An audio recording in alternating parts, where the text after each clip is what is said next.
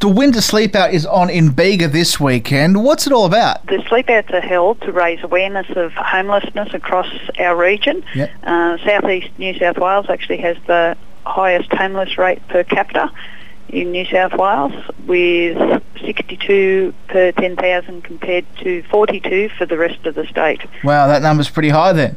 Oh, massive. Okay, massive. so the uh, Winter Sleepout is on in Bega this weekend. How do people get involved if they haven't already uh, got themselves organised? Yeah, they can contact um, Donna at our Bega office Yep. or through the email address as well for the main office there in Bega or turn up on the day. Okay, so it's uh, on Saturday night, Sunday morning. Whereabouts in Bega will it be held? It's actually being held at the Bega Showground, so, So- there's plenty of shelter there for just in case of cold weather or a bit of rain, yes, Yep. which we did have at one of them, which was great.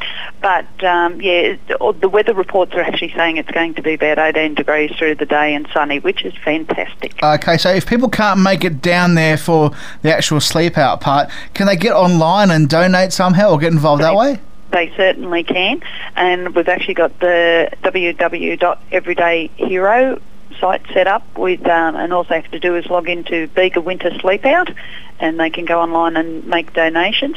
The other thing we're actually encouraging people to do, we've actually got Paul Costa, um, who has won numerous music awards playing on the night. So he's an ambassador for Mission Australia, and his album's currently sitting number two on the um, chart. So. He's actually going to be down there for the night, including some other local entertainment Yes. as well. Yes, the Blue Havanas will be playing.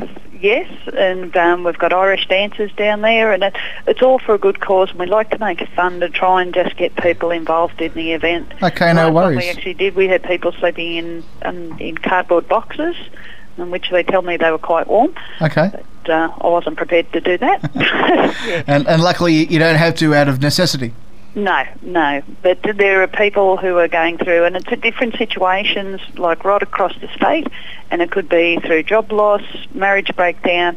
These things can happen to anybody, so Yeah. we're really just wanting to get the word out there. Okay, no worries. Well, thanks very much for catching up with us this morning, Cheryl. We'll put the links to uh, wintersleepout.com.au and everydayheroes.com.au up on our Facebook so people can get involved if they uh, haven't already done so. Thank you. Much appreciated.